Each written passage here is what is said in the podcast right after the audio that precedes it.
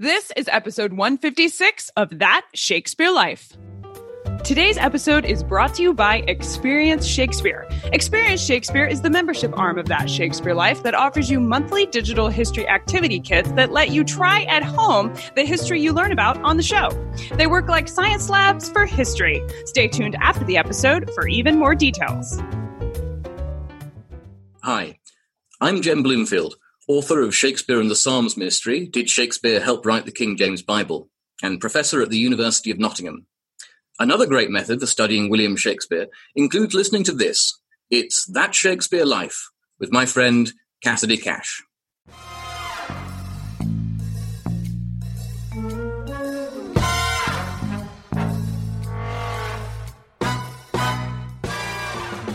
She did a hunting type of hunting called bow and stable where basically she would be on a platform and they would drive the game in front of her and she would you know casually shoot at the deer while her, she had musicians playing and her courtiers waiting on her Welcome to That Shakespeare Life with Cassidy Cash. Cassidy believes that if you desire to successfully learn or perform Shakespeare's plays, then understanding the real life and history of William Shakespeare himself is a must. That Shakespeare Life is the podcast that helps you go beyond the curtain of some of Shakespeare's most iconic works and explore the world of early modern England as Shakespeare would have lived it, learning from the writers, historians, and performers who know it best. And now, here's Cassidy. In Elizabethan England, the Queen, immortalized in woodcuts, show her fondness for the sport of hawking. By the time James I comes to the throne in 1603, hawking as a form of hunting for royals has been surpassed in popularity by a form called par force, where animals like dogs and horses are used to round up prey. While the practical aspect of hunting animals for meat was utilized in these hunting expeditions, arguably the primary function of going hunting was to establish yourself as a member of the higher order of social status and to network with powerful political connections that might advance your station.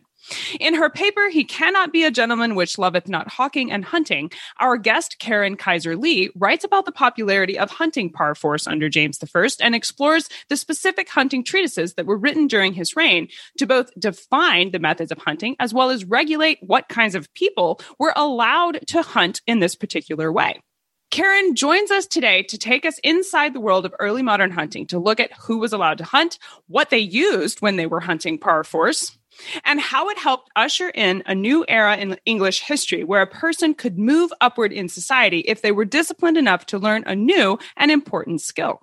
Karen Kaiser Lee is an assistant professor and the director of the writing program at St. Xavier University in Chicago, Illinois, where she teaches writing courses such as study of rhetoric and writing in digital environments. She began her study of Renaissance hunting texts as part of her involvement in the Society for Creative Anachronism. Her interest was piqued when the organization began incorporating dog coursing as an activity.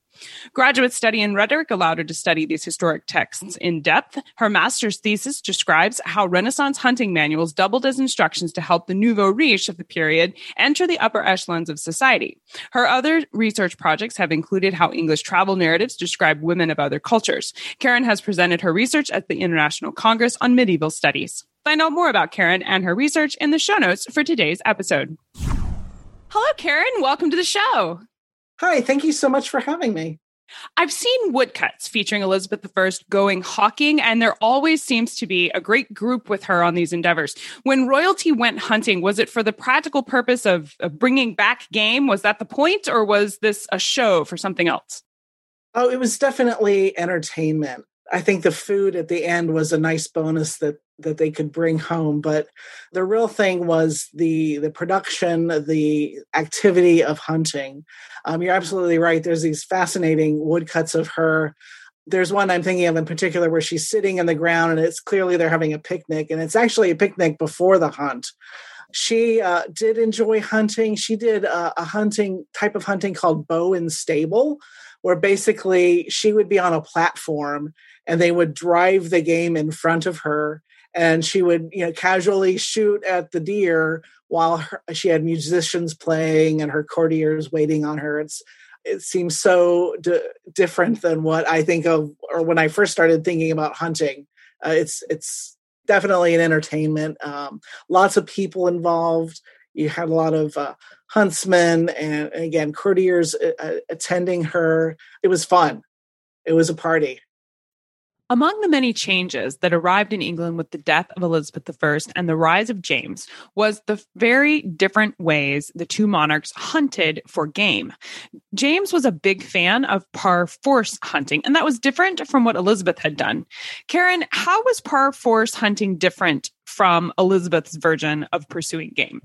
No, he didn't actually introduce par force hunting. Uh, that had been around for a, quite a long time. It, it came to uh, it's like European high medieval hunting. A lot of the terms are French, so we assume that a lot of the stuff came from the continent, from France. Um, so when when I described uh, Elizabeth bow and stable hunting, where they just kind of drove the game in front of her, he was mainly into par force hunting, which meant hunting through force of dogs. So he would get up, bring his courtiers with him, bring a bunch of dogs, and they'd go out into the hunting park and, and drive the game in a specific way. And it was like this hyper masculine, very much common, and everyone knew what he was doing.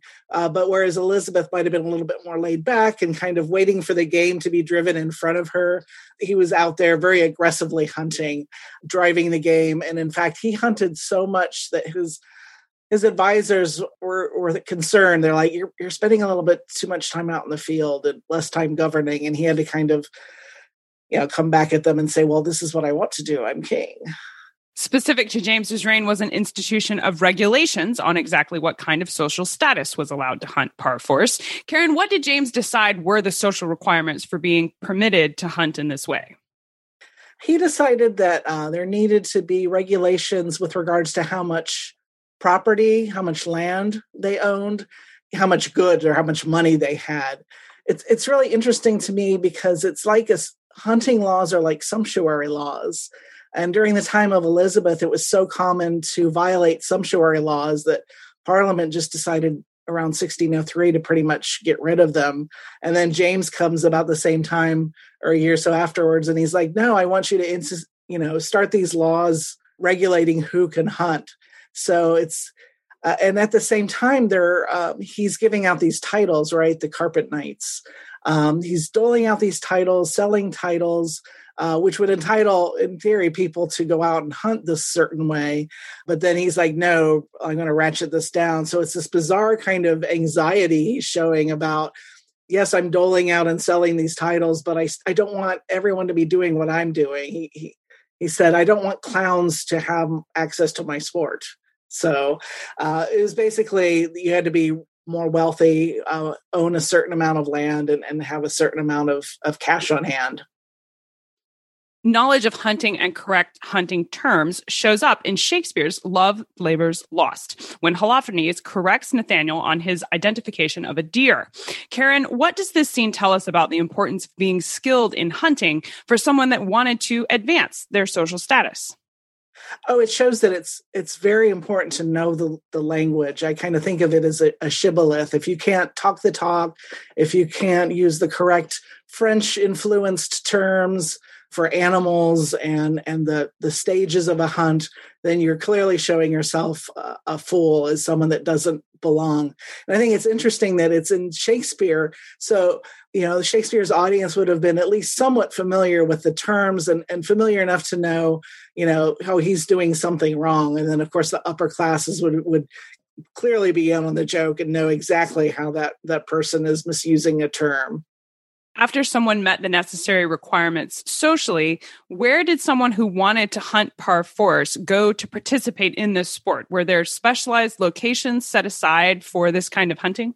Yes, there were um, hunting parks owned by the aristocracy. Uh, and again, that being able to own enough land, uh, having the wealth to have the stocked hunting park on your property was very important. Um, so you could host nobility, uh, these host these uh, grand par force hunts. So you, it, and it wasn't a, pu- a park in the public sense; it was like an owned private park. I like to think of hunting uh, like golf is today. When people play golf today, they they uh, have to be in a club, right? They have to be have a club membership or know someone who is. They have to be invited. They have to know the language. They have to know how to use the tools of of golf, and they have to know the terms like bogeys and birdies. And I, I see a lot of similarities between the two. And I think a lot of the same things were happening on a golf course in terms of networking. They didn't think of it as networking, of course, in the Renaissance time, but they were making connections and improving their lot in life. When hunting par parforce specifically, what was the weapon of choice against the animal being hunted? Was it always done in this large group, or would individuals go hunting on their own, separate from a group? Well, the Grand Royal Par Force hunt was always done in a, in a large group. And the weapons, it's really interesting that you asked that. Some of the contemporary to Elizabeth manuals on hunting don't spend a lot of time talking about weapons. They they talk about um, uh, kind of social the social niceties of the hunt and how to how to treat the the most important person in the in the hunting party but in general they were using uh, crossbows and bow and arrow and, and spear for this hunt and a parforce hunt they were hunting stag they were hunting deer in large numbers now there would of course be smaller hunting parties and they could hunt smaller game rabbits fox wolves and then they would use accordingly their, their different sorts of weapons. Uh, but it's it, it's interesting to me. Uh, you ask that question because they don't talk a lot about the weaponry and the actual kill so much as at least these contemporary to Elizabeth books. They they talk more about the the social niceties and they do talk about the prey and the types of prey, but the actual killing they don't. It's interesting they don't spend a lot of time talking about the weaponry. During Shakespeare's lifetime, society saw what Karen calls, quote, permeability end quote, in social structure, meaning it became possible for individuals to defy the station into which they were born and through knowledge of specialized skills like hunting par force to advance their social status and move into the upper echelons of society. To make this easier to do, specific manuals were written to welcome newcomers to the upper echelons and educate them on the ways of the new social status. These manuals were called treatises and there were several written on hunting. Karen, what were the main manuals someone would reference if they wanted to advance their station through a knowledge of hunting during Shakespeare's lifetime? The granddaddy of them all that I think of is the uh, La Livre de Chasse, pardon my terrible French, uh, the Book of the Hunt, which was written in uh, about 1389 by Gaston Phoebus, the, the Comte de Foix over in, in France. Uh, he called himself Phoebus because he had long blonde hair and he was basically nicknaming himself after Apollo. Um, so it kind of tells you the big personality this guy was. And he was a very well known hunter. Uh, and his book is very thorough. He, he talks about all stratuses of hunting, not just the parforce hunt, but he talks about hunting for the, the lower classes, hunting with nets, which the nobility would never do, of course. In the Gaston Phoebus uh, manuscript, there's this mm-hmm. wonderful mm-hmm. scene. It's the Lord of the Hunt uh, being brought basically deer poop no, why is he brought deer poop? because the way that they would track they would track deer, and one thing they would use is the deer's poop, the spoor. And so there's this uh, there's this table spread. He's basically having breakfast outside, and his huntsmen are gathered uh, around him, and there you can see the poop. It's just like these little, you know, hard deer poops. Yeah, just displayed out there on the table, and like just here you go. My lord, here's the deer poop. That's such lord. a formula. I mean, I think about hunters, they do that. You know, they look yeah. for scat when they're out. Not that I'm any expert in hunting. I'm Same. totally basing this yeah. off of TV, but they look for scat. I would just think that's highly formalized. Like, display it here for you. Let's. Yeah, yeah. You can you can clearly see it in the illumination. It's like it, uh, there's there's the deer poop right next to someone's oatmeal. Uh, oh, that's so disgusting. And so this book uh, survived as a copy, a facsimile, and that wound up in the hands of Edward, uh, Edward of York, who uh, wrote his translation, which is called The Master of Game. And The Master of Game is very much uh, based on Gaston Phoebus's book. He eliminates some prey that were not common in England. He eliminates prey that were not common in England, like reindeer and then he adds a few chapters that were specific to English hunting. And so, Master of Game was known and circulated, uh, and in time, uh, kind of copied, which which I'll talk about in a couple minutes. After that, well, there was something called the Book of St. Albans. It was published in the late 1400s originally. It's kind of like a commonplace book written by a, a woman who was probably a, a prioress at an abbey in St. Albans. Her name was Juliana Berners. Berners? Juliana Berners. Let's just call her Juliana Berners. I like that. I'll go with that. Yeah. Uh, Juliana Berners wrote uh, about uh, the types of falcons. She wrote about hunting with falcons. She wrote about you know the basics of hunting uh, and one of the things that survives in this book is the idea of the collective noun like a gaggle of geese um, she has this whole collection of these uh, how you would rank and how you would call these different collections of animals. And of course, everyone in England and, and elsewhere in Europe are very concerned about rank. And so this is kind of where the idea of of ranking uh, animals uh, that are hunted and animals that you hunt with. Um, after that, there comes uh, a couple of books that are pretty similar to each other. One uh, called The Noble Art of Venery, which was originally published in 1575 by George Gascon. Let's go with that for pronunciation. Uh, he's a really interesting guy. He was constantly trying to ingratiate himself with Elizabeth. Uh, but it was a very in-depth hunting manual, um, and this is where those really interesting woodcuts of Elizabeth come in. And what's also interesting to me is when they printed an edition uh, after James took the throne, they cut Elizabeth out of the woodcuts. If you look real carefully, you can see where they they cut. You can see the line where they cut her out and replaced uh, her with James. But they're doing the exact same thing. They're uh, sitting and enjoying that picnic, or they're um, uh, being handed a knife to do the ceremonial cut of the deer, uh, which was the honor of the highest ranking person. So I, I think that's very interesting to me that uh, they just cut her out, and it was very thrifty, right? But also interesting because they were doing the same types of hunting. So that's another book that uh, people would be familiar with. It's another Photoshop one, before we had Photoshop. Yeah, yeah, it is interesting. When I was doing my research, I'm like, wait a minute. I've I've seen this with Elizabeth. What's James doing here? And that's exactly what was happening. It was just another edition of a book on uh, the book I got my hands on. And another book is by um, Gervase Markham. He wrote a bunch of different hunting and uh, animal husbandry type books. Uh, he wrote so many books that he had to promise the uh, book publishers of London not to write. He got to a certain point and he's like, I promise I will not write any more books because I'm just writing it all down. But that's the cool thing about uh, this era in England, right? Is that anyone, com- there's no copyright laws. Uh, you can't stop anyone from copying and publishing things except for Gervase Markham, who just could not stop writing. Who overwhelmed the system and Yes. exactly. In her paper, He Cannot Be a Gentleman Which Loveth Not Hawking and Hunting, Karen writes that, quote, poaching was an attractive alternative to dueling, which was also prohibited by law. End quote. Karen, was it James or Elizabeth that placed a law against dueling? And logistically, explain how poaching compared to hunting par force and why would poaching replace the duel? Really interesting question. Well, it was illegal, I believe, under both of their reigns poaching must have been really exciting for the nobility. They're it's kind of like they're insulting the the person whose lands they're poaching upon. They're they're probably incorporated a lot of the par force hunt rituals, but they're doing it very sneakily. Hunting, uh, poaching was kind of militaristic. It was kind of uh, it was kind of an activity that well, you shouldn't really do it, but wink, wink, nudge, nudge royals will be royals, nobles will do as they see fit. And there's some really specific instances.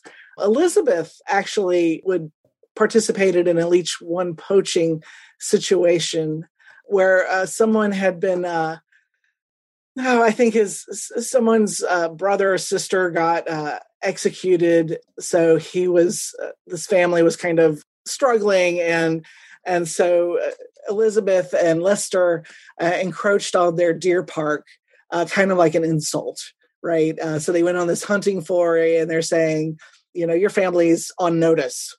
So poaching could also be like a prelude to a duel. It could be an insult. Um, it could be an insult in that, like, they're insulting each other and it gets to a point where they be, they they poach and then they're like okay fine i'm going to duel you. How dare you kill my deer? So it's this very interesting um you know illegal activity of the of the nobility. They're probably giggling and laughing and thinking about the insult that they're handing out kind of this weird militaristic par force hunting not on the cheap but i guess it would be par force hunting with a twist a little bit uh, fast and loose and illegal. Did that answer your question well? Yes. Karen writes that in a play contemporary to Shakespeare called The Roaring Girl by Thomas Middleton and Thomas Dekker, staged around 1607, live water spaniels are called for by the stage direction, and that the use of water spaniels specifically was due to regulations from the hunting treatises of the time period. Karen, water spaniels are a type of dog, so were dogs also subject to this social order and ranking for these are the best dogs for hunting? Oh yeah, absolutely. The uh, the hunting treatises rank and, and, compare and list and describe dogs in great detail. And in fact, there was a a book by uh, a, a, gentleman named John Caius. It's probably it sounds very Latin and probably a um, pen name. In 1576, he wrote a treatise called Of English Dogs. This was kind of my gateway into studying hunting treatises. I, I started getting curious about well what kind of dogs did they have back then? Um, you know we have the akc the kennel club we have these fancy unusual breeds of dogs. What did they have? You know finding out that they had water spaniels was an interesting surprise to me but they of course the highest ranked dog was the one that would pursue and pull down deer.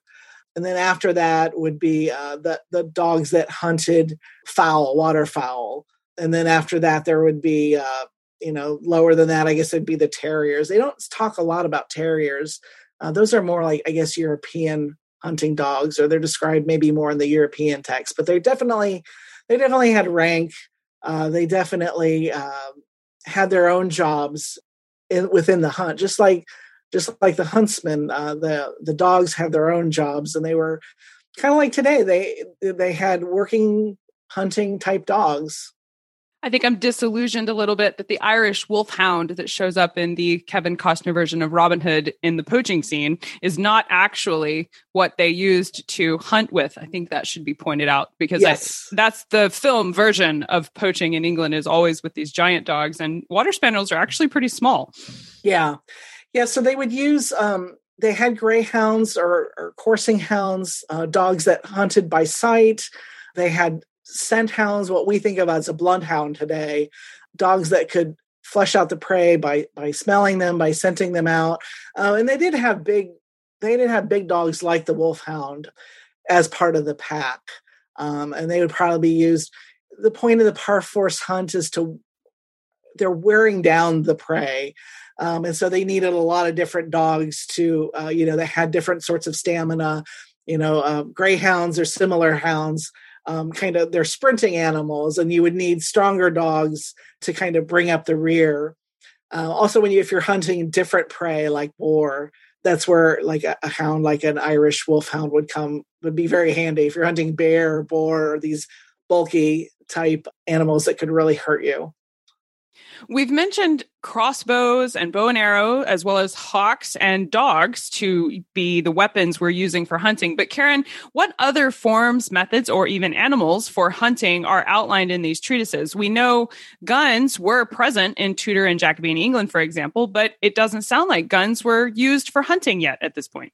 Yeah, I think this is largely because par force hunting is this very elaborate it comes to us from the medieval period, so it's very stratified. It's not really I wouldn't call it a parody of hunting, but it's it's this very elaborate social activity that doesn't really resemble the day-to-day hunting that people probably did to put food on the table so i think that's why there's a, a, lack of uh, describing you know how to how to shoot something how to use the weapon uh, and I think they largely stuck to spears, bows, arrows, crossbows, you know, these older fashioned uh, weapons. And we know that the guns of the time were very uh, likely to to blow your own hand off, right? From what my understanding is, not not necessarily practical when chasing a deer. sure, exactly. It's easier to go with the simpler stuff.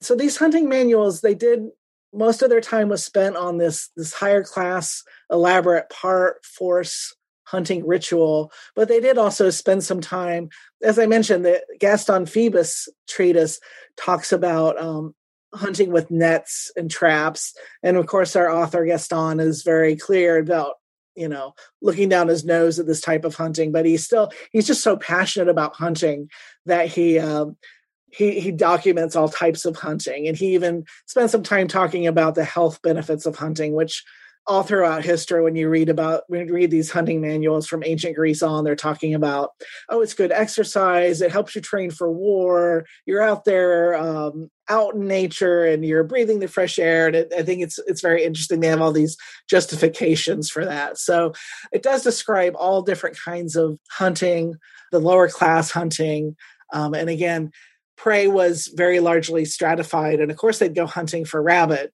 because I guess rabbit is delicious. So, so I'm told. I Haven't uh, tried but, it myself, so yeah, I can't I, I say. Not but... either. I, I, had a cat that I used to have to uh, buy rabbit for, like frozen frozen cat food oh. made of rabbit. Uh, so she loved it. Uh, anyhow, um, you know, they would clearly go out uh, on all levels of society. They'd go out hunting rabbit or um, ducks or or what have you. So they needed to know how to do it. But clearly, the the emphasis is on let's fit in with the nobility. Let's learn how to do this fancy par force hunt. Well, I know we would love to explore this topic further. What are some of your favorite books or resources you can recommend we use to explore this further? there are a lot of copies uh, online of the of Gaston Phoebus's book. It's just so beautifully illustrated, and I linked to that I sent you the link to to an online version. You can buy a used copy um, mm, fairly affordably too. It's a it's got an English. I, I wouldn't call it a translation, but uh, it, it, does kind of encapsulate Gaston Phoebus's work.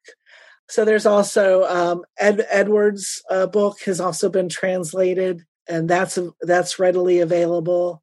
Uh, you can also find facsimiles of uh, the the noble art of venery which is the elizabethan treatise. So there's there's a there's a bunch of stuff. Also the hound and the hawk is a really good book. Uh, it's very thorough and very enjoyable very enjoyable read we will link to these titles in the show notes for today's episode. So make sure you go there to find those. And it's also useful if some of these Elizabethan and Jacobean words, like Phoebus's last name or the mm-hmm. word venery, if you're not used to spelling those, we will have it all spelled properly for you out in the show notes. So you can just click to to find those. So make sure you go there to see that list. Now, Karen, we ask everyone this next question here at That Shakespeare Life, and that's what's the one book you would take with you on a deserted island? My friends in England tell me I'm supposed to allow you the complete works of Shakespeare and a copy of the Bible. So your choice would be in addition to those.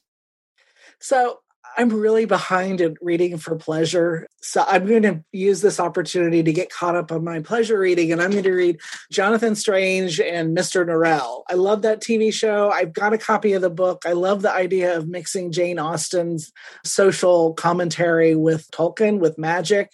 I just have not gotten a chance to read this book. So I'm going to think of being stranded on an island as a vacation. And I'm going to read that book. There you go. Well, that sounds like an excellent selection. You'll be nicely set up and using your deserted island time productively, I might add. Yeah, get caught up in that pleasure reading. So, what's next for you? What are you working on now that you're excited about? Well, a lot of my bread and butter is in managing my university's writing program. I have a PhD in rhetoric and composition. And so a lot of my time, uh, my expertise is used in the teaching of writing and the planning of the teaching of writing. But I'm really interested once again in the idea of sprezzatura, which I, I touch on a little bit in my, my master's thesis. And uh, this is an Italian concept. It's basically the art of making something difficult look easy. And the example I was watching a TV show recently set in contemporary Venice, and this um, nicely but not overly nicely dressed Italian man.